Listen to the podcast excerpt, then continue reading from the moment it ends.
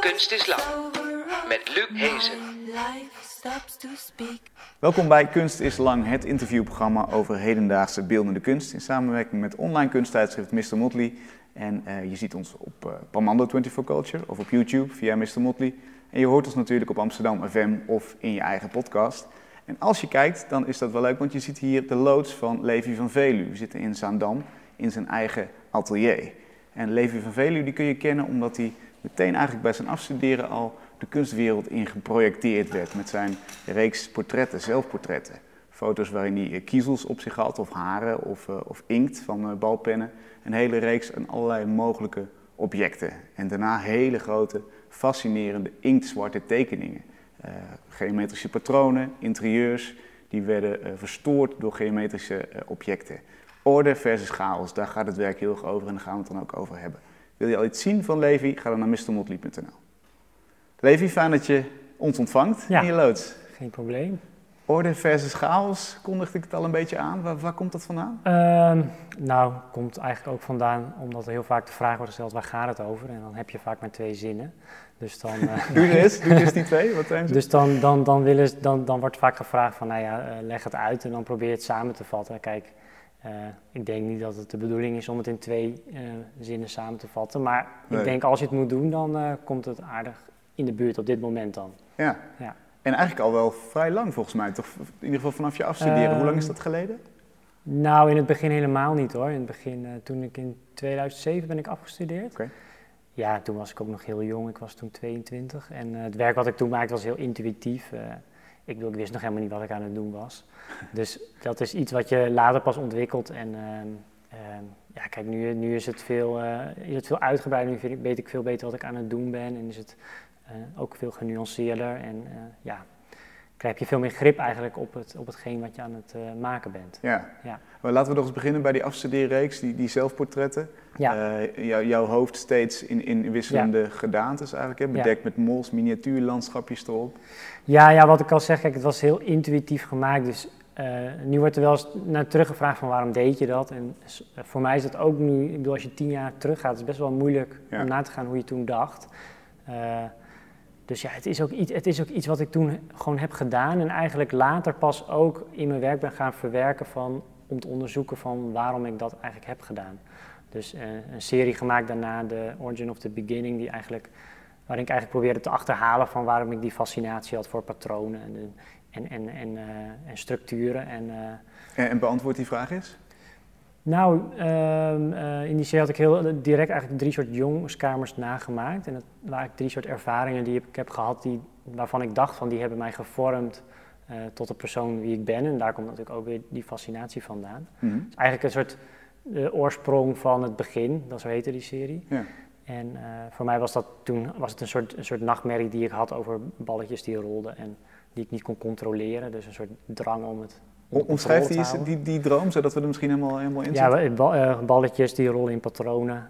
En, en langzaam eh, krijg ik, kan ik ze niet meer bij elkaar houden en gaan ze botsen.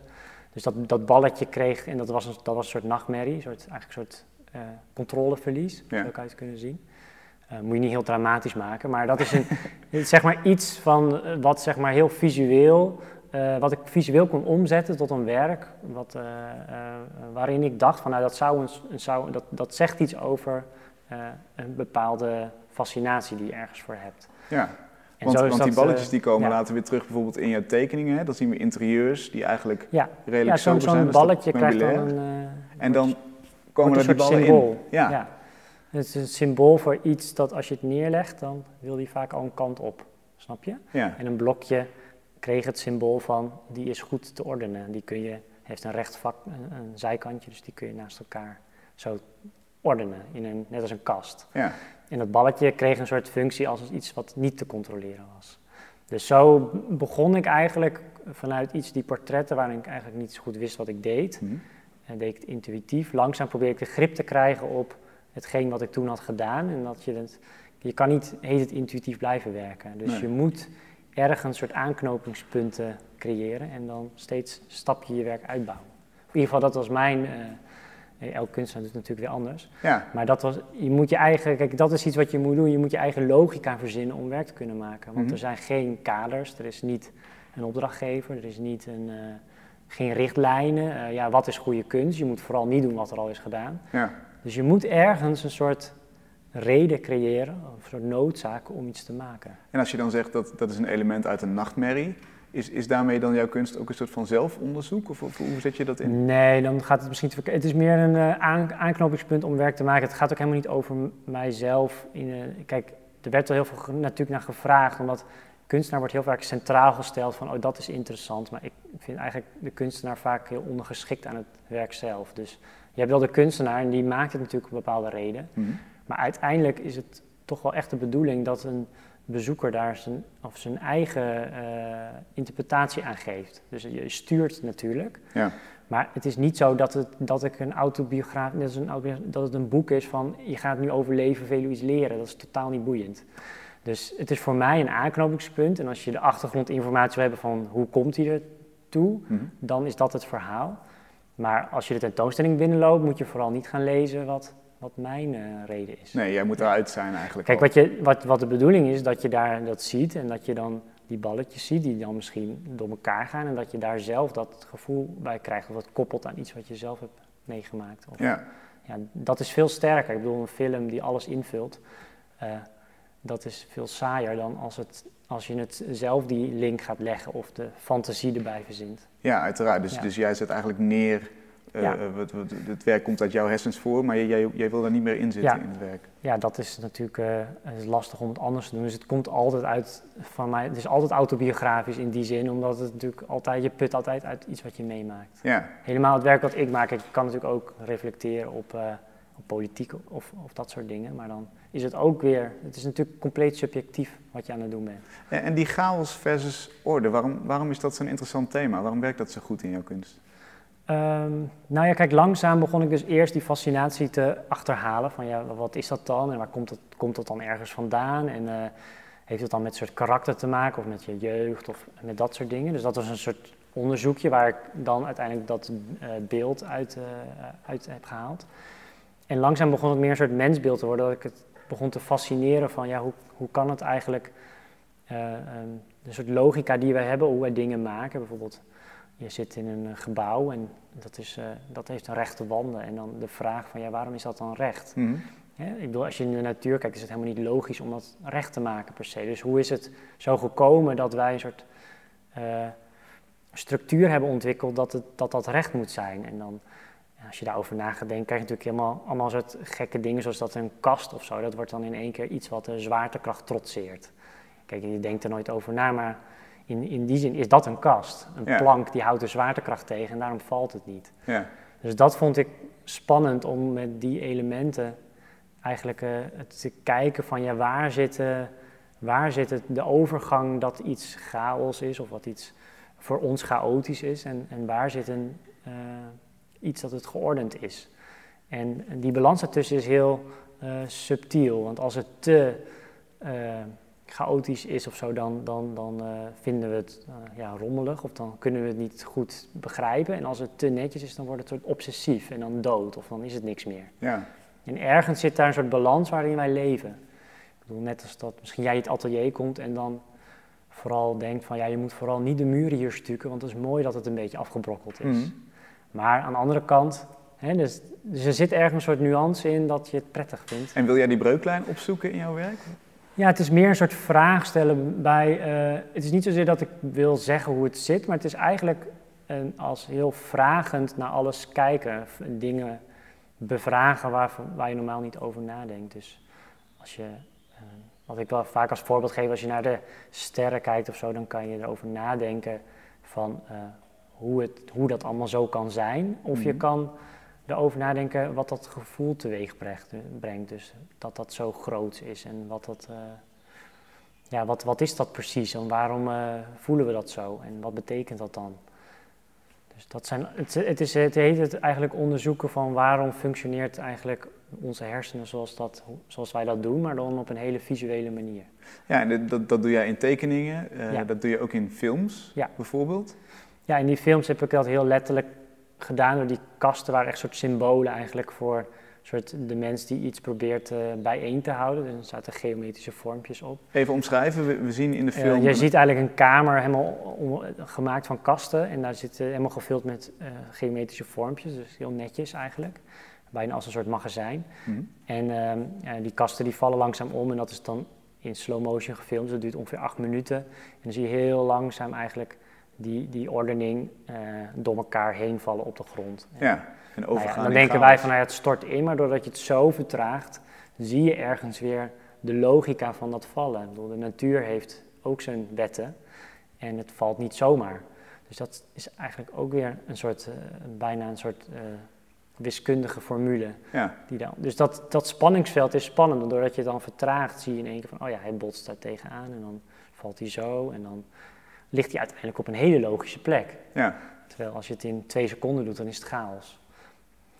Dus En- ergens zit daar een soort, is het een soort heel, ja, probeer je de hele tijd in elk werk weer zo'n spanningsveld op te zoeken daartussen. En hoop je dan ook dat mensen daardoor anders naar de werkelijkheid gaan kijken? Of dat ze patronen gaan zien? Ja, ehm, ja hopen. ik weet niet, ik denk, ik, ik vind het altijd een beetje eng om te pretenderen dat je iets bij iemand kan veranderen. Maar ja, door- staat vrij natuurlijk. Ja, Je, je, kan, je kan die eigen Het is denk ik meer dat het wel, eh, ik denk dat het wel spannend is dat, dat je natuurlijk op, in zo'n tentoonstelling kan je wel heel erg, vooral in een tentoonstelling, omdat je natuurlijk werken in een soort serie achter elkaar plaatst, kan je wel een soort, heet het, iets aanstippen waardoor die gedachten wel loskomen. Mhm. Als je eerst iemand zich claustrofobisch laat voelen door een ruimte wat te netjes is geordend en daarna komt hij, eh, ziet hij bijvoorbeeld zo'n film, dan begint hij ergens te snappen van hé, hey, dit is toch wel gek of zo dat ik. Of waar, Dan maak je de tegenstellingen Ja. groter, waardoor je het scherper voelt. Ja, dat is het een beetje. Dus, eh, het zijn eigenlijk hele persoonlijke, het zijn gewoon vragen die ik heb, wat ik spannend vind. En daar probeer ik een soort visueel beeld bij te maken, die je soort via dat beeld kan interpreteren. Ja, Dus in de, ik kan het natuurlijk ook doen door een boek te schrijven, maar dat is niet wat ik doe. nee. Dus ik probeer dat via beeld eigenlijk eh, soort zichtbaar te maken. En beeld werkt weer heel anders dan eh, bijvoorbeeld tekst. En, eh, Wa- waarom zijn heel veel van jouw werken donker? Zwart? Eh, nou, in het begin was dat helemaal niet zo, maar dat heeft, is heel, eigenlijk heel simpel. Ik ben toen, na die, dat fotografie, wat ik toen deed, ben ik... ja, er zitten vaak ook heel dit soort persoonlijke fases tussen waarom je iets doet. Het is niet altijd dat het het beste is voor het werk, maar soms dan stop je ook met iets omdat je even er niet meer uitkomt. Dus ik, dat fotografie gebeuren, dat was ik eventjes soort klaar mee. Dat ik dacht van ja, ik heb die techniek en ik dacht, ik moet mezelf weer moeilijk maken, ik moet weer terug naar het begin. En toen ben ik weer gaan tekenen. Iets Mhm. wat je op de academie vaak verliest. Dat je, je, iedereen komt eigenlijk binnen met schilderijen en tekeningen. En uiteindelijk eh, doet iedereen iets totaal anders. Dus ik dacht, ik moet weer terug. Dus toen ben ik eigenlijk weer gaan tekenen. En om mezelf te beperken, eh, ben ik gewoon in zwart-wit gaan tekenen. En vanuit die zwart-wit tekeningen ben ik toen weer... Die, die tekeningen, daar waar ik heel vrij in was, die ben ik weer gaan verfilmen en gaan bouwen als installaties. En, en daarom was het. En, en door nog steeds die beperking erin te houden, heb ik het gewoon meer zwart-wit gelaten. Dat het, Maakt dat het puurder? Of, of ja, nou ja, het is soms ook, kijk, als je te veel wil, je moet ook wel een reden hebben om die kleur te gebruiken. En het ging toen veel meer over eh, licht-donker dan dat, het, eh, dat die kleur een functie nog had. En ehm, kijk, je moet die kleur er nooit in doen, of in ieder geval, dat is, dat is mijn overweging, omdat het dan mooi is. Dus je moet wel een reden hebben, die kleur moet wel iets toevoegen. Hmm. En op dat moment was eigenlijk het veel sterker, ook in de installatie die ik in heb gemaakt, waar je doorheen kon lopen. eh, dat je veel meer met de vorm bezig was en de structuren dan met kleur. Kleur is ook heel afleidend. Ja. Rood of blauw, het is, het is heel opvallend. Dus het, het, het geeft ook een soort focus in het werk, door de kleur eruit te halen. En dat, eh, het is helemaal niet per se een persoonlijke voorkeur en, en er komt ook waarschijnlijk wel weer een keer kleur terug. Dus dat is, het is echt de focus creëren in het werk. Ja, heel functioneel. Ja. Wat ik, wat ik een van de meest fascinerende dingen uit jouw werk vind, zijn eigenlijk de tekeningen waarin structuren te zien zijn. Een soort, bijna in een soort van maanlandschap, hè? geometrische structuren. Ja. Leg daar eens iets over uit. Vertel Ja. eens. Want het is een Nou ja, kijk, die, die ordening is dan eigenlijk weer een serie daarvoor en dan langzaam bouw je dat weer uit. En ehm, toen langzaam begon steeds fascinerender te vinden dat, dat wij natuurlijk ook ergens die materialen vandaan halen. Dus dat het gaat heel erg over de, het proces van ehm, iets omvormen tot iets anders. Ik bedoel, als je Grondstoffen ook weer dit gebouw, ja, grondstoffen, dat je dit gebouw hebt. En het is natuurlijk helemaal opgebouwd uit soort materialen uit de grond. Mhm. En dat is allemaal weer door een soort proces gehaald en door geleiders gestopt. En die soort controle die wij daarop hebben losgelaten is natuurlijk heel extreem. En dat besef je soms niet, maar als je in een fabriek staat natuurlijk met al die geleiders en machines. En best wel fascinerend hoe we dat allemaal omvormen tot iets wat wij willen hebben. Ja. En ehm, eh, dus ik ben toen een soort van bijna een soort alternatieve realiteit gaan creëren. Waarin je eh, een soort alter ego hebt van de mens. En dat is een soort een persoon. En die zit in een soort kamer. En die is eigenlijk dat materiaal aan het herscheppen. En in die tekeningen die, waar je die landschappen ziet, daar zie je natuurlijk heel erg dat contrast tussen eh, de mens en de natuur. Dus een soort, bijna een soort archeologische opgraving waarin ze nog soort rechte lijnen vinden van bouwstructuren. Of, Ja. eh, en dat, die, dat spanningsveld vind ik heel, eh, ja, dat vind ik heel mooi om dat op te zoeken. Dat Tussen je die grillige natuur en wat ja, de dat grillige en ergens, want wij zijn ergens natuurlijk ook onderdeel daarvan. Maar hoe is het zo gekomen dat, dat wij dan zo totaal anders daarmee omgaan bijvoorbeeld? Dat we die rechte hoeken willen. Ja. Ja, ja, en het is helemaal niet een kritiek of zo hoor. Want ik vind het meer gewoon spannend om daarover na te denken. Van wat, En waar, waar, kom je dan op uit? Ja, dat, dat is heel, ik, ik heb daar geen op. Ik ben, ik ben geen filosoof, ik ben ook niet een eh, wetenschapper. Het is meer dat ik het spannend vind om dat gevoel. Kijk, dat is wat je moet snappen. Het is niet dat ik een, een, een, zeg hoe het zit. Het is Nee. meer dat ik probeer dat gevoel te vangen. Wat je, het, misschien als je soms een keer op vakantie of zo bent, dan heb je soms ergens een soort melancholisch gevoel. Doordat het zonlicht op een bepaalde manier staat of je ziet iets. En eh, weet je niet precies hoe het komt. En, maar dat probeer ik dan te, te vangen in zo'n werk. Dus doordat je dan zo'n verlaten landschap ziet en eh, waarin eigenlijk niks herkenbaar is, zo'n vorm er doorheen, dan heeft dat iets, dan roept dat een soort eh, gevoel op. En dat is eigenlijk waarin ik probeer te sturen. Dus eh, je hebt het thema en je hebt het, een soort de context, maar je, het is niet dat ik dan zeg zo zit het, maar ik probeer meer dat op te wekken eigenlijk, opnieuw. Nou, dat, dat werkt dus heel goed blijkbaar, want ik, ik, zit, ik zit in die sfeer. Ja, Maar, maar denk je daar zelf nog verder over door? Zeg maar los van eh, eigenlijk aan de achterkant van dat werk. Dus niet dat je iets, ons iets wil meegeven of in, in het gezicht duwen. Ehm, nou, kijk, ik probeer daar eigenlijk vrij suggestief te werken. Dus niet, zo, niet om. eh, ik wil, ik wil juist niet pretenderen dat ik, daar, eh, eh, dat ik daar een mening over heb, omdat het al zo subjectief is, het werk. Hmm. Dus het is veel meer eh, een, eh, soort omgeving creëren waarin iemand zelf daarover na gaat denken. Ja. En dat kan koppelen aan zijn eigen herinneringen. Waar komen die beelden vandaan? Weet je dat? Ja, dat is dus wel soms grappig. Ja, natuurlijk, ja, je, het, is, het komt natuurlijk overal vandaan. Ik bedoel, je ziet natuurlijk nu, je ziet overal dingen. Maar het is, ik denk dat het meer is dat je erop ben, op gaat letten. Dus eh, eh, misschien als je een bepaalde auto wil kopen, dan zie je ze in één keer overal rijden. Mhm. En, en daar is, is denk ik ook met beeldende kunstwerk dat ook zo. Dat je als kunstenaar heb je een soort onderwerp waar je mee bezig bent. En je gaat dat dan in één keer overal zien. Dat wordt je focus. Ja, het wordt een soort focus, overfocus bijna. Kun je eens een voorbeeld geven van, eh, van een van zo'n zo'n zo'n bijzonder landschap waar één geometrisch patroon in staat? Dat je zegt, oh ja, dat is misschien ongeveer daar Ja. vandaan. Of...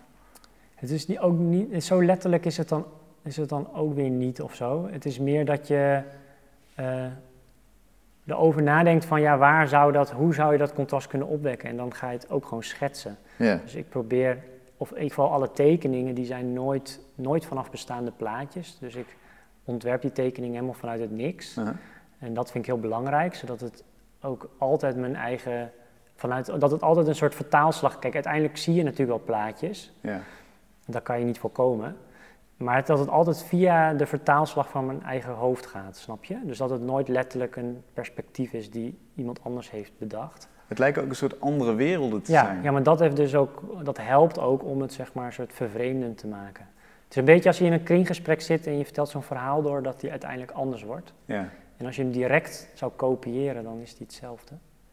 En dat probeer ik ook dat proces soort gaande te houden. Dat het altijd weer doorheen gaat en weer eh, zijn eigen leven gaat leiden. Je hebt ook wel eens gezegd, ik, ik probeer eigenlijk eh, parallele werelden te laten ontstaan met, met Ja. andere natuurwetten. Waar, leg eens Ja. uit waar, waar dat vandaan komt. Nou, dat was heel specifiek door die serie die ik toen, of die, die tentoonstelling in Mares, waarin dat heb ik toen het hele gebouw eigenlijk verbouwd tot een eh, tot elf kamers waar je doorheen liep. Eén grote installatie, Het was 400 één grote installatie eigenlijk, ja, en helemaal eh, opnieuw opgebouwd, dus alles eh, weggewerkt, dus helemaal vanuit het niks eigenlijk een nieuwe wereld opgebouwd. Waarin je ook alweer voldoet natuurlijk aan, aan muren en dingen die er zijn, maar het ook probeert te tarten Ja. door eh, structuren te maken die in het donker zweven en het, het zwart eigenlijk het niks eigenlijk gebruikt om weer met licht iets op te bouwen. Dus Nee, neem ons eens mee door die gangen voor de mensen die het niet gezien hebben. nou, het was, heel, het was een, soort, eh, een soort doorloop waarin je begon eh, in een kamer waarin je allemaal weer kasten eromheen zag met een soort, soort steenkoolachtige structuren erin die bijna overgroeiden. En in een bureautje in het midden, dan zag je heel duidelijk dat iemand daar in een soort ruimte bezig was, maar eh, voelde je een soort frictie tussen het organische wat bijna al overgroeide over de soort, soort rigide structuur van die kasten. Mhm. En daarin voelde je natuurlijk iets, iets, iets dat iemand daar nog een soort grip op had, maar het ook misschien aan het verliezen was. En met dat gevoel liep je door een kamer waarin die een soort kasten bijna weer zo tordeerden. En toen kwam je in een soort ruimte die heel donker was, waarin langzaam een soort structuur opdoemde die niet echt leek gefixeerd leek te zijn. Dus het waren een soort latten, het heel, heel, eigenlijk heel low-tech, alles is heel low-tech gemaakt. Soort, eigenlijk soort latten aan draadjes, maar die had ik heel specifiek belicht waardoor er een soort structuur in, het, in de ruimte ontstond. Ja, dus je voelde bijna een soort gewichtloos in zo'n eh, omgeving. En vanuit die soort ruimte kwam je in een gang van 18 meter. Alles pikzwart nog steeds, hè? Ja, dan- nou gewoon meer zwart-wit, zo moet je het zien Ja. dan. Kwam je in een verlichte ruimte van 18 meter, waarin je de, die kasten stonden opgesteld met al die icosahedrons. Al die Sorry, geometrische wat voor ding? icosahedron, dat is een, een 20-vlakkige vorm. Ah. Eh, die zaten helemaal gevuld. Eh, eh, er waren 3000 van die vormpjes en die, die ruimte was een beetje gebaseerd op die zadenbank van, eh, die Bill Gates in, heeft laten maken. Met alle zaadjes van alle wereld Alle geordend. bestaande in een zaadjes bunker, ja. in één archief. Maar dat heeft ook iets benauwends of zo. Dus die gang was net iets te smal en net iets te netjes geordend. En dan kreeg iets heel claustrofobisch. Toen had je een kamer met water waarin een bureau een soort half aan het, onder het water aan het wegzakken was. En eh, toen kwam je naar een gang boven en dan zag je een soort chaotische structuren op de muur. Kwam je in een soort futuristische blauwe kamer terecht. Wat wel heel interessant was, want die kamer was echt knalblauw. Maar doordat niemand eigenlijk wist waar die in ging, omdat je met tijdslots naar binnen ging en er was geen beeld naar buiten gebracht van tevoren. eh, en ze al alles zwart-wit was, heel veel mensen die ruimte niet als blauw hebben ervaren. Dus ik weet niet hoe dat kan, maar er kwamen heel veel mensen naar buiten die zeiden van ik heb geen blauwe kamer gezien. Ja. Maar ze hadden wel die kamer gezien met die balletjes. ja. Dat was een kamer met allemaal vakjes waar een balletje weer in zweefde. Dus dat had iets heel futuristisch. En ook weer een, soort- daarna kwam een soort ruimte met grote ringen van licht, die een soort, bijna een soort portalachtige opening creëerden. En uiteindelijk eindigde je bij een soort, bijna een soort kijkdoosachtige structuur van 12 bij 6 meter, waarin allemaal eh, balletjes zweefden tussen een soort rasters. Dus een bijna een soort universum eh, structuur, balletje, kwam allemaal weer terug. 400 vierkante meter met Ja. wat je net beschreven hebt. Hoe, hoe Ja. kom je er nou bij om, om ons daar, daar doorheen te willen laten lopen? Nou ja, je, je, eh, je, ik denk wel altijd, ik ben een soort, wel een soort overbewust van wat ik doe en ik denk er ook altijd over na. En je hebt natuurlijk tentoonstellingen en dan maak je werk, of een tekening en daar heb je een soort fantasie in gecreëerd en dat presenteer je dan in een galerie of een museum. En dan moet je natuurlijk altijd, de, alles eromheen, daar heb ik geen controle en geen grip op. Dus eh, ja, de ene keer is de muur een andere kleur of er staat een stoel naast of Ja. eh, het is een groepsentoning, ander werk. En eh, merkte eigenlijk dat hoe ik het in mijn hoofd had, dat dat, dat, dat, dat, dat helemaal niet zo immersief naar binnen kwam eh, op het moment dat dat aan een muur hing. En eh, dat ik merkte van ja, je wilt het eigenlijk gewoon betreden. Het waren ook ruimtes die ik tekende die je bijna kon betreden of, Ja. of omgevingen. En dan kan je het filmen, maar dan heb je nog steeds dat medium ertussen. Dus kan je theater doen, dan zit je op een stoel. En toen, ja, dan zie je natuurlijk ook wel werken waarin je die je kan. Toen dacht ik, ja, dat moet ik dan gaan gebruiken, dat medium, dat je erin staat. en zitten we dan in jouw hoofd eigenlijk? Hoe zie je dat? Ehm, nou, ik denk wel dat je dichterbij. Kijk, ehm, als, je iets, iets, als je iets inbeeldt, dat is wel heel sterk, omdat het heel gefragmenteerd is, net als bij een droom. Het is veel minder lineair dan een plaatje waar je naar kijkt of een, of een, film waar je naar kijkt. Mhm. Dus eh, eh, een soort verbeelding is veel sterker. Dat, dat is, dat is, en, en de verbeelding van iemand anders, dat is heel vaak beeldende kunst. Maar er zit altijd een medium tussen. En dat proberen kunst natuurlijk heel vaak ook weg te halen, zoveel mogelijk. Maar eh, op die manier, met, mij, met wat ik had, werkte dat medium heel goed. Alleen, En, en is dat jouw hoofd eigenlijk, waar, waar we dan inlopen? ja, misschien, ja, uiteindelijk natuurlijk wel, maar niet letterlijk natuurlijk. Maar uiteindelijk zijn het natuurlijk de dingen, heb ik het verzonnen. Dus Ja. eh, zit je ergens in, in, in mijn hoofd, ja, natuurlijk. Natuurlijk, ja. dat is, dat is niet Ja, ja, het heeft niet toch? iemand anders heeft het verzonnen. Dus het moet wel, het is al een, een ver- de verbeeld, het is mijn verbeelding van zo'n, van zo'n omgeving waar Ja. je doorheen loopt. Alleen is het, kwam ik er wel achter dat eh, dat medium ook heel, en gewoon een medium zoals fotografie of tekening ook ergens eh, eh, makkelijk is, omdat die afstand zijn we gewend tot het Hmm. werk. En als je in iets staat, dan wordt heel snel iets nep. Kijk, als jij ehm, eh, op een foto iets ziet, dan kan je heel makkelijk daarin verbeelden dat je daar bent. Of in een film ben je in één minuut ben je in een andere wereld. Mhm. Maar als je erin staat, heb je heel snel door dat iets trucage is. Door, als je nog een stopcontact ziet, hè, dan ben je er gelijk uit. Of, eh, dus om dat goed te kunnen doen en om het niet theatraal te laten zijn in, een, in de slechte zin van het woord, Knullig, ja.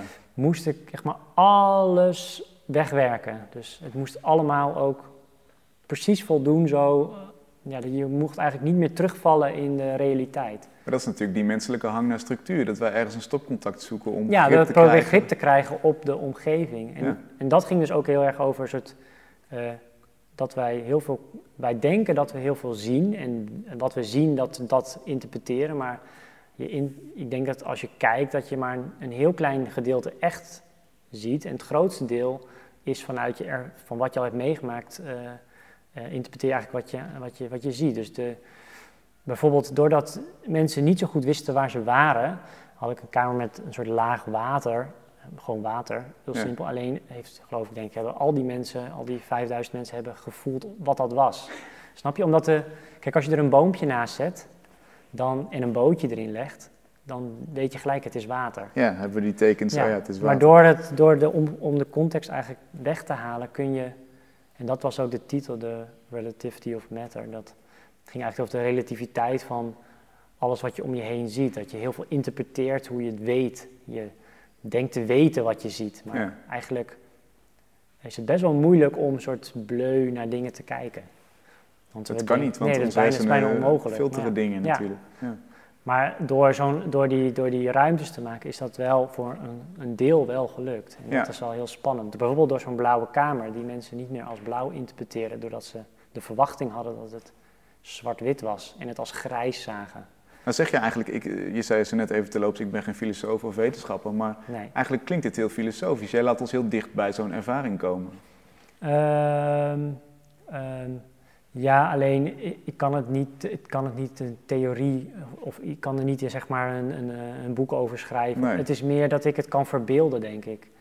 Ehm, nee, ik denk dat dat wel echt een vak, vak op zich is. Ik denk dat als kunstenaars soort, eh, soort de filosofische eh, teksten schrijven, dat dat vaak, ik denk dat een gemiddelde filosoof dat vrij kinderlijk vindt of tenenkrommend. dus ik probeer ook vooral niet te pretenderen dat ik iets kan, eh, dat ik dat ook kan of zo. Ik, ben daar- ik denk echt niet dat ik dat kan. Nou, laten we dan de term beeldend Dus ja. filosoof uitvinden bij deze. En dan, eh, nou ja, het is dat. meer dat ik het gevoel... Kijk, iedereen kan natuurlijk zich iets inbeelden. En, en ehm, ik probeer het meer te, door beeld ja, zichtbaar te maken. Ja. En het eigenlijk iemand te laten ervaren. Waarom is het zo belangrijk dat alles door jou gemaakt is? Ik bedoel, we zitten in immense loods, alles wordt hier gezaagd, geschilderd, alles met de dat- hand.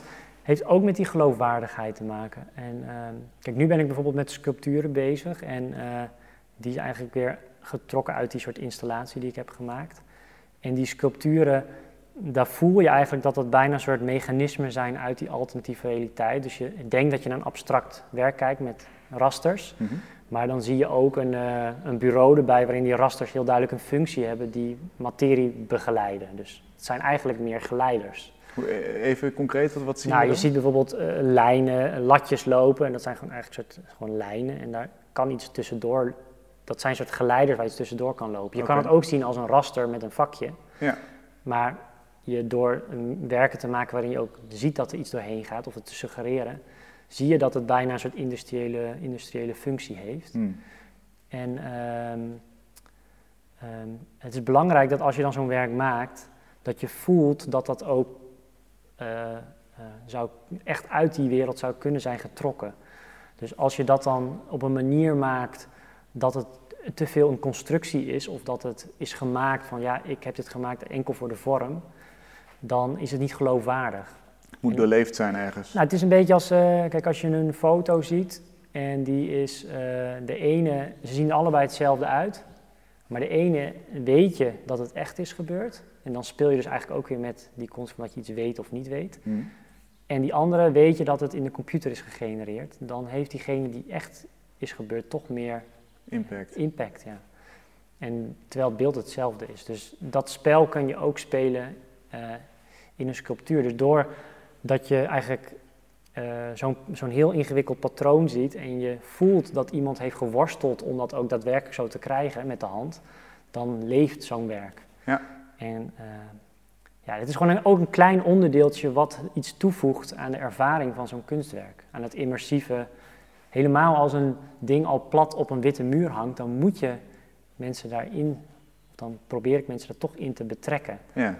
En dat, geloofwaard, dat stukje geloofwaardigheid, dat is dan heel belangrijk. En ik hoorde je ook weer ergens in een interview zeggen, kunstenaar zijn is ook werken. Is gewoon, een- is gewoon een vak. Je gaat niet wachten op inspiratie, je bent gewoon bezig. Eh, nou, je kan het niet afdwingen, maar eh, je, je, als je erop gaat wachten, dan, dan duurt het allemaal heel lang. Dus voor mij, kijk, ik denk dat het heel erg afhankelijk is van wat voor soort werk je maakt. Hm. Eh, maar voor mij is het wel ook gewoon werk natuurlijk. Van in de zin, er zit, de dingen die ik maak zijn heel arbeidsintensief. Dus er zit ook een groot deel mm, productie bij. En dat is ook wel gewoon werk. Is dat ook lekker? Ja, ik vind dat heel prettig. Ik zoek het ook, ook wel echt wel op. Dat, ik vind een installatie maken het leukste, het meest dynamische wat er is. Leuker dan tekenen. Tekenen is heel, heel ja, dan zit je de hele, de hele dag voor een vel papier.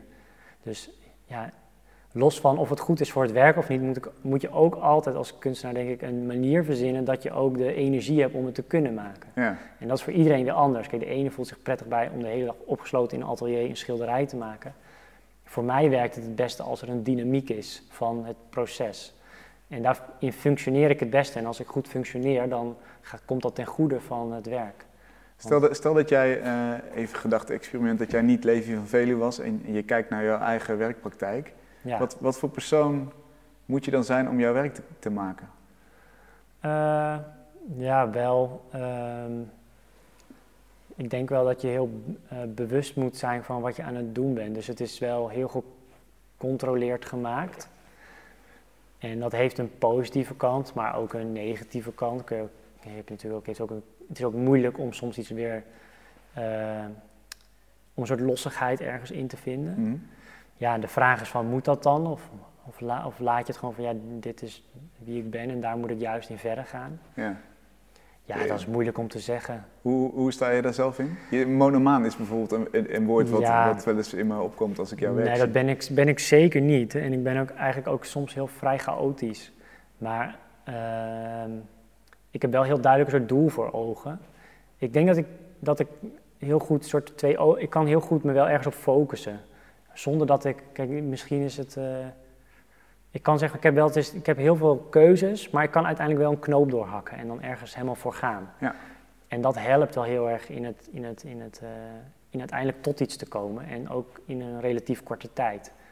Dus ehm, ja, achter je keuzes staan en dan heet het weer doorgaan. En dat geeft een soort energie en een soort snelheid en een soort vrijheid in werken. Ja. Ja, dus Het is, dat- heel, het is heel doortastend natuurlijk. Je, Ja. Jij bouwt echt hele werelden en dat doe je allemaal zelf ook.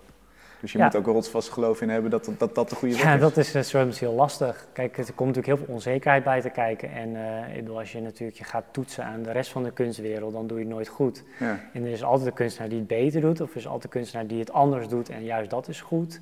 Of het is te figuratief, of het is eh, te, te netjes. En de ene keer, ik bedoel, de kritieken die je krijgt, is, iedereen zegt totaal iets anders. Ja. En het is natuurlijk compleet subjectief. Dus, dus waar Dus je je moet dan het op? toetsen aan, aan wat je zelf vindt.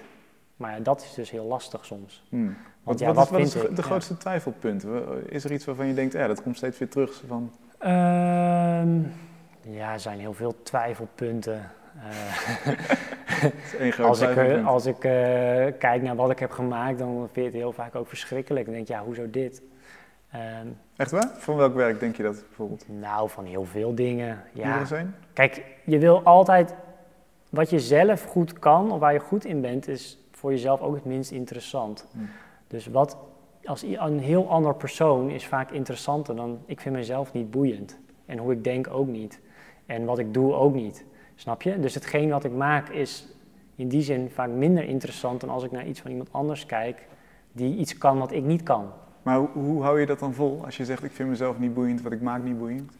Nou, door elke keer weer eh, opnieuw eigenlijk proberen om dan. ehm, ja, misschien is dat te letterlijk hoe je het zo zegt. Het is niet dat ik mezelf niet boeiend vind, maar het is meer. Je zit hier niet vol zelfhaat. Het is meer van als dat je. wat- Je moet jezelf. Wat je zelf doet. Kijk, als je zelf kookt bijvoorbeeld, is het vaak minder lekker dan als iemand anders voor je heeft gekookt. Ja. Of zo, snap je? Dus Dat, dat herken ik wel. ja. ja, als je het heel, even heel simpel maakt. Ja. En dat komt omdat je, ja, er is, zit het verrassingselement natuurlijk weg omdat je er dagelijks mee bezig bent. Dus je zit veel meer, ik kan er niet objectief naar mijn werk kijken. Hm. Ehm, hoe ik het volhoud is omdat ik het proces heel leuk vind. Ik vind het heel leuk dat ik een idee heb en dat ik de vrijheid en de middelen heb om dat te realiseren. Maar het resultaat is vaak het minst leuke. Ja. Het proces ernaartoe is het allerleukste. Eh, toen ik dat in Mares ging maken, eh, het idee dat ik dat allemaal kon gaan visualiseren in eh 400 vierkante meter, dat was de spanning, dat is, dat is leuk. En de keuzes maken van hoe ga ik dat dan doen en waar gaat het naartoe en eh, hoe doe ik dat dan en hoe maak ik het zo goed mogelijk. En die dynamiek, dat is, dat is mijn werk. Maar en als het af is, niet. ben je natuurlijk altijd vooruit op je publiek, want je publiek Ja. moet dat hele proces Ja. nog door. Ja, maar ik ben niet de kunstenaar dat het werk af is. Ik ben kunstenaar als ik in het proces zit. Ja. En als ik af ben, dan, eh, ja, dan sta ik erbij eh, op de opening. En dan, ja. Hè, maar dat is niet mijn werk. Nee. Dus hoe, hoe kijk je eh, dan daarna? ben ik weer met het volgende bezig. En, Hoe, hoe kijk je naar zulke soort dingen? Hou je ervan om erover te praten? Of Nou, ik vind het over praten heel leuk. Kijk, opening, ja, dan moet je natuurlijk. Het is, het is dubbel. Kijk, af en toe is het wel, als je heel veel moeite hebt, is het leuk om de reactie van mensen te horen, tuurlijk. Maar je moet daar niet te veel. eh, ik probeer wel zo min mogelijk naar openingen te gaan, eigenlijk. Ja. Dus niet, als het zeg maar zakelijk gezien niet nodig is, dan liever niet. Nee. Maar ja, soms heeft iemand heel veel moeite gedaan om je werk te krijgen. Ja, dan is het ook gewoon een soort mensending. Hè? Dan, dan, dan is het ook gewoon sympathiek om te verschijnen, snap je? Ja, ja, zeker. Ja, dus dat, Wat, eh, eh, wat, wat misschien niet iedereen weet, maar het is, Nee. het is wel op internet wel, is dat je ook hele mooie dingen in opdracht gemaakt hebt. Ja. Voor Hermes bijvoorbeeld. Ja. Hele mooie etalage. Ja. Met waanzinnige ik kleuren, ben er waanzinnige toen ooit eh, een keer daarvoor gevraagd. Dan heb ik een keer een project gedaan in Shanghai en de laatste keer in New York. En eh, ja, ik- in het begin toen ik net begon met die fotografie, werd ik heel veel gevraagd door reclamebureaus. Dat heb ik toen allemaal niet gedaan. Vooral omdat je toen getypecast werd. En eh, toen dacht ik, nou, dit wil ik niet. Die jongen van de zelfportretten. Ja, ja. En eh, nou ja, hele grote, ja, kon je natuurlijk heel veel geld mee verdienen, maar ik voelde dat voelde iets niet goeds aan. Hm. het voelde een soort, ja, dus dat heb ik toen niet gedaan, gelukkig. Kunnen weerstaan. Ehm, ehm, toen een aantal jaar geleden kwam zo'n, komt zo'n opdracht binnen en dan eh, ben ik heel sceptisch. Dus dan zei ik van, nou ja, ehm, ja, oké, prima, maar eh, ja, gaan jullie waarschijnlijk heet mee bemoeien. Nou, toen bleek dus dat dat wel heel specifiek zei dat dan vragen echt dat je helemaal carte blanche krijgt om iets te ontwerpen. Natuurlijk wel, het is wel opdrachtwerk, maar Ja. wel heel vrij. Eh, met de spanning dat ik dat dan in, in Shanghai bijvoorbeeld in een fabriek vier weken kon werken met een team Chinezen. Eh, echt hand, handen op het werk. Dus Hermes belt, carte blanche. Je gaat Ja. naar, naar, naar China toe. Je Ja, we gingen een- dat toen maken. Nou ja, toen dacht ik van dit gaat wel iets opleveren. Niet qua eh, aandacht van het werk zelf, maar gewoon qua het proces vond ik heel leerzaam. En dat heb ik net toen voor mijn rest gedaan. En toen, daarna moest ik toen dat 400 vierkante meter installatie maken. En toen heb ik daar wel heel veel aan gehad om het overzicht in zo'n productieproces eh, gaande te houden. Het aansturen van het aansturen van die mensen, van mensen, ja. Hm. Dus toen was ik heel blij dat ik dat heb gedaan. En laatst heb ik het een keer voor New York gedaan. En wat eh, ook wel soms heel lekker is om het te doen, is omdat het eigenlijk verder inhoudelijk gaat het nergens over. Ja. Maar je kan wel esthetisch zeg maar heel veel dingen proberen. Dus je kan even los van je, kijk, in je eigen werk ben je iets voorzichtiger, maar dan kan je in één keer soort gekke dingen proberen. En soms haal ik daar toch ook weer iets van terug. Eh, Kun je eens een voorbeeld geven van zo'n zo'n frivol Nou, ehm, ehm, eh, met materiaal en kleurgebruik vooral dat soort dingen. Dus materiaalgebruik, andere materialen proberen, kleur, gekke vormen, dynamiek in, in ruimtelijke opstellingen. En, Want, want omschrijf even bijvoorbeeld in New York hoe zo'n etalage er dan uitziet. Ehm, ja, dat waren eigenlijk allemaal ook soort geometrische patronen die in soort lagen voor elkaar hingen. Waarin je een soort. Ik had die, die, die, die eh, sjalen die zij maken, zitten allemaal soort, een soort patronen in. Die had ik uit elkaar getrokken. En daar eigenlijk allemaal soort abstracte rasters van gemaakt die voor elkaar hingen.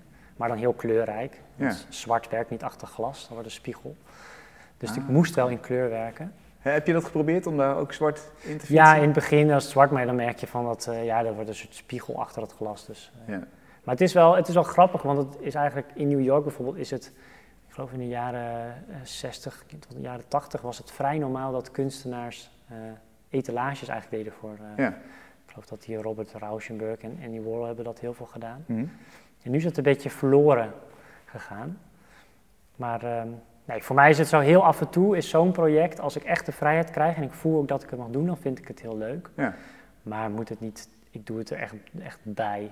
Echt om, het, om eigenlijk af en toe even uit je atelier te zijn en dan En het is natuurlijk lekker betaald, kan ik me zo eh, voorstellen. ja, je krijgt ook goed betaald. Dus het geeft heel veel ruimte om bijvoorbeeld zelf installaties te maken. eh, dat je niet hoeft aan te kloppen bij eh, een fonds.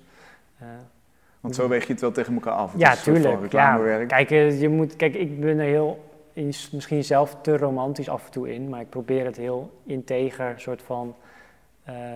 je wil jezelf niet, ik wil niet mijn tijd verspillen door me te verrijken. Dus als ik denk van, nou, oké, als ik dit doe en ik kan daarna dat doen, dan heeft het heel direct een winst ook voor mijn eigen oeuvre. Ja. En zo probeer je het elke keer dat soort aanvragen af te wegen. Maar daarom doe ik het ook heel, ik, doe, ik heb het in tien jaar nu twee of drie keer gedaan.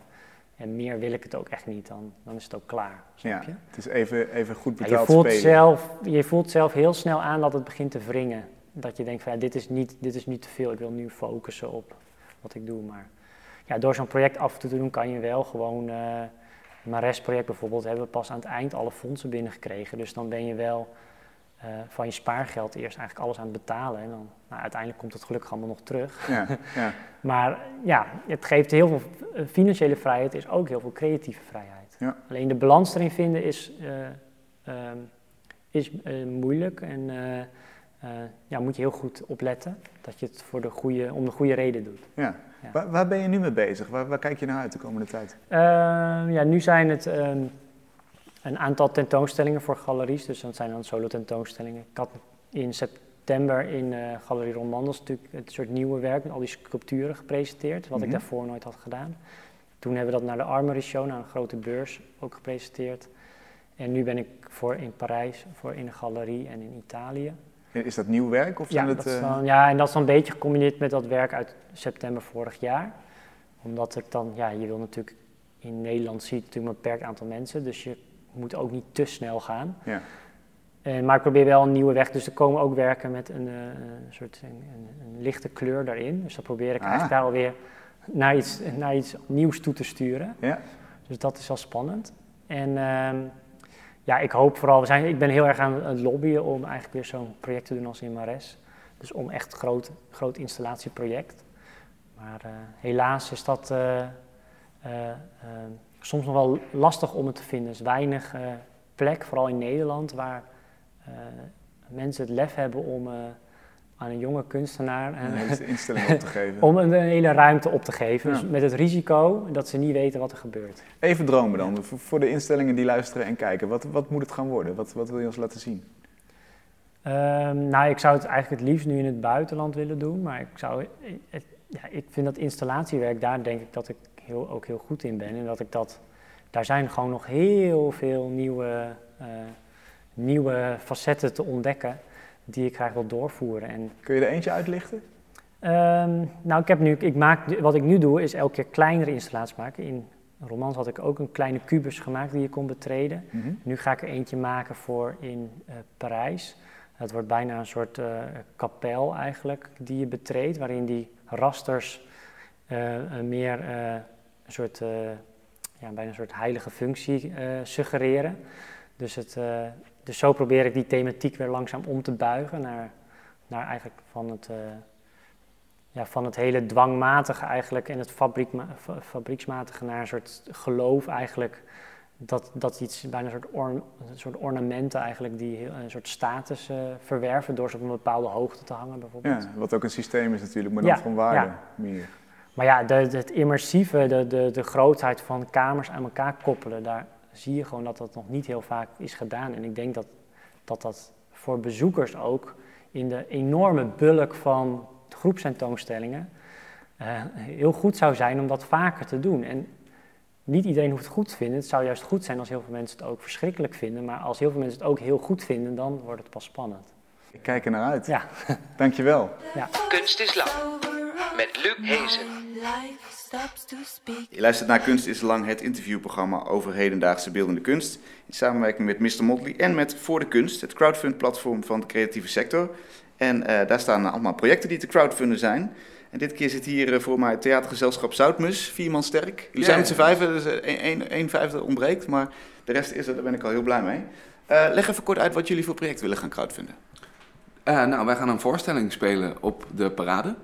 En eh, daar hebben we gewoon geld voor nodig om die voorstelling überhaupt te kunnen maken. Dus voor eh, repetitieruimte, eh, licht, techniek, decor. Dus dat wordt een, eh een muziektheatervoorstelling voor op de Muziektheater? parade. Ja, oké. Ja. Wat, wat, wat eh, gaan we horen, zien? Kunnen jullie iets, iets schetsen voor ons? Nou ja, we zijn nu net begonnen met, de met, het repetitie, eh, met, de, met de repetities. En ja, je gaat heel veel goede muziek horen. Dat is één ding wat zeker is. En eh, wat wij eh, de afgelopen jaren hebben wij onze stijl een beetje ontdekt op de parade ook. En dat is eigenlijk eh, geen verhaal. Wij, wij schrijven geen script van tevoren. Wij maken echt door te doen. Dus op de vloer te improviseren en te kijken. Dit is grappig, dat is kut. dat gebruiken we niet en dat wel. En eh, dus we zijn daar nu mee begonnen en we hebben wel al heel veel ideeën. Maar het is voornamelijk een, een snelle, eh, absurde voorstelling met heel veel muziek en zonder echt een rode draad erin. Dus het zijn allemaal ja, korte, absurde situaties, scènes mu- met muziek. Dus dat kan je een beetje voor. Ja, het is lastig om het, om het goed uit te leggen wat, wat we precies doen. Ja, We hebben de afgelopen twee jaar ehm, op de parade half krap, half winegum gespeeld.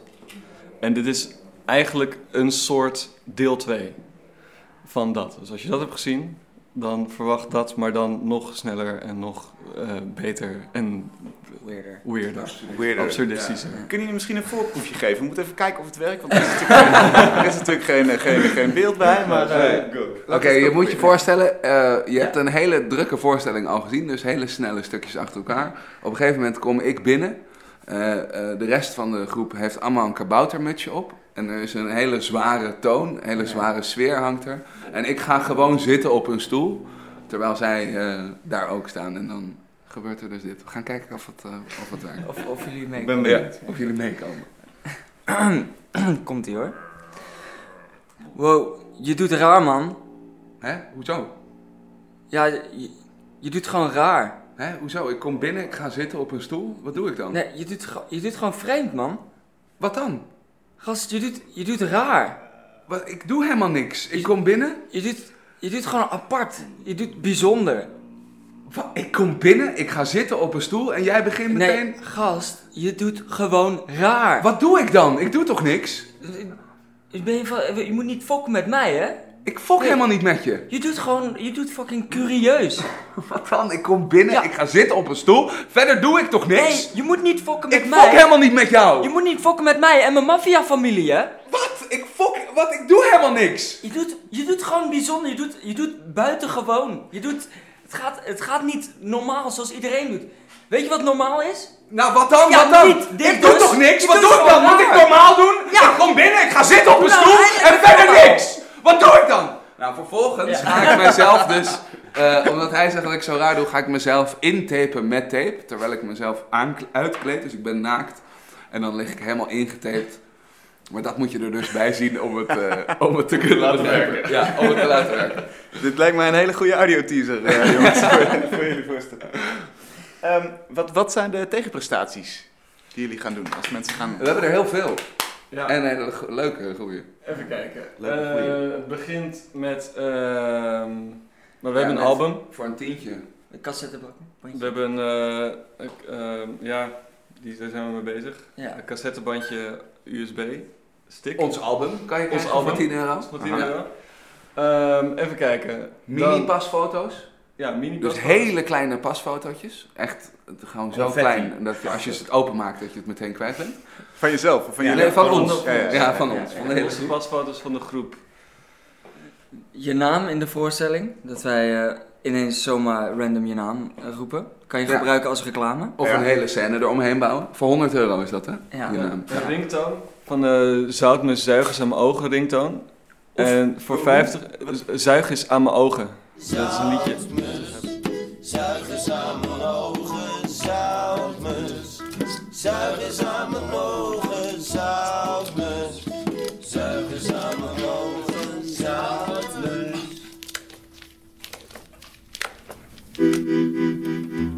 Zeven jaar geleden, toen Zoutmus nog in een container speelde, was er niks aan de hand. Het ging hartstikke goed. We kwamen in contact met Orkater en zij gaven ons alles. Alles ja. Ik zeg het twee keer. Alles, alles! We maakten twee eigen voorstellingen onder hun vleugel. We zijn op het punt aangekomen dat we. dat we. Dat het, is, het is geen tijd meer voor geintjes.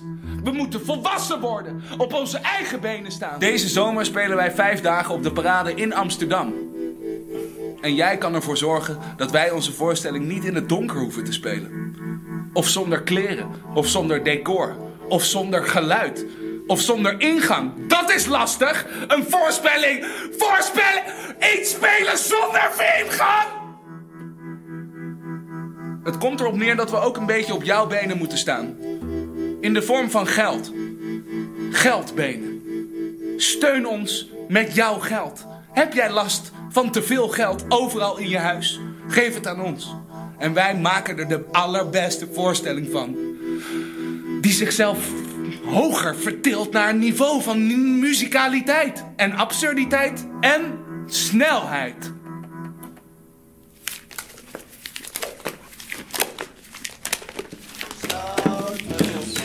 Zuig eens aan mijn ogen, zoutmus. Dank jullie wel, veel succes.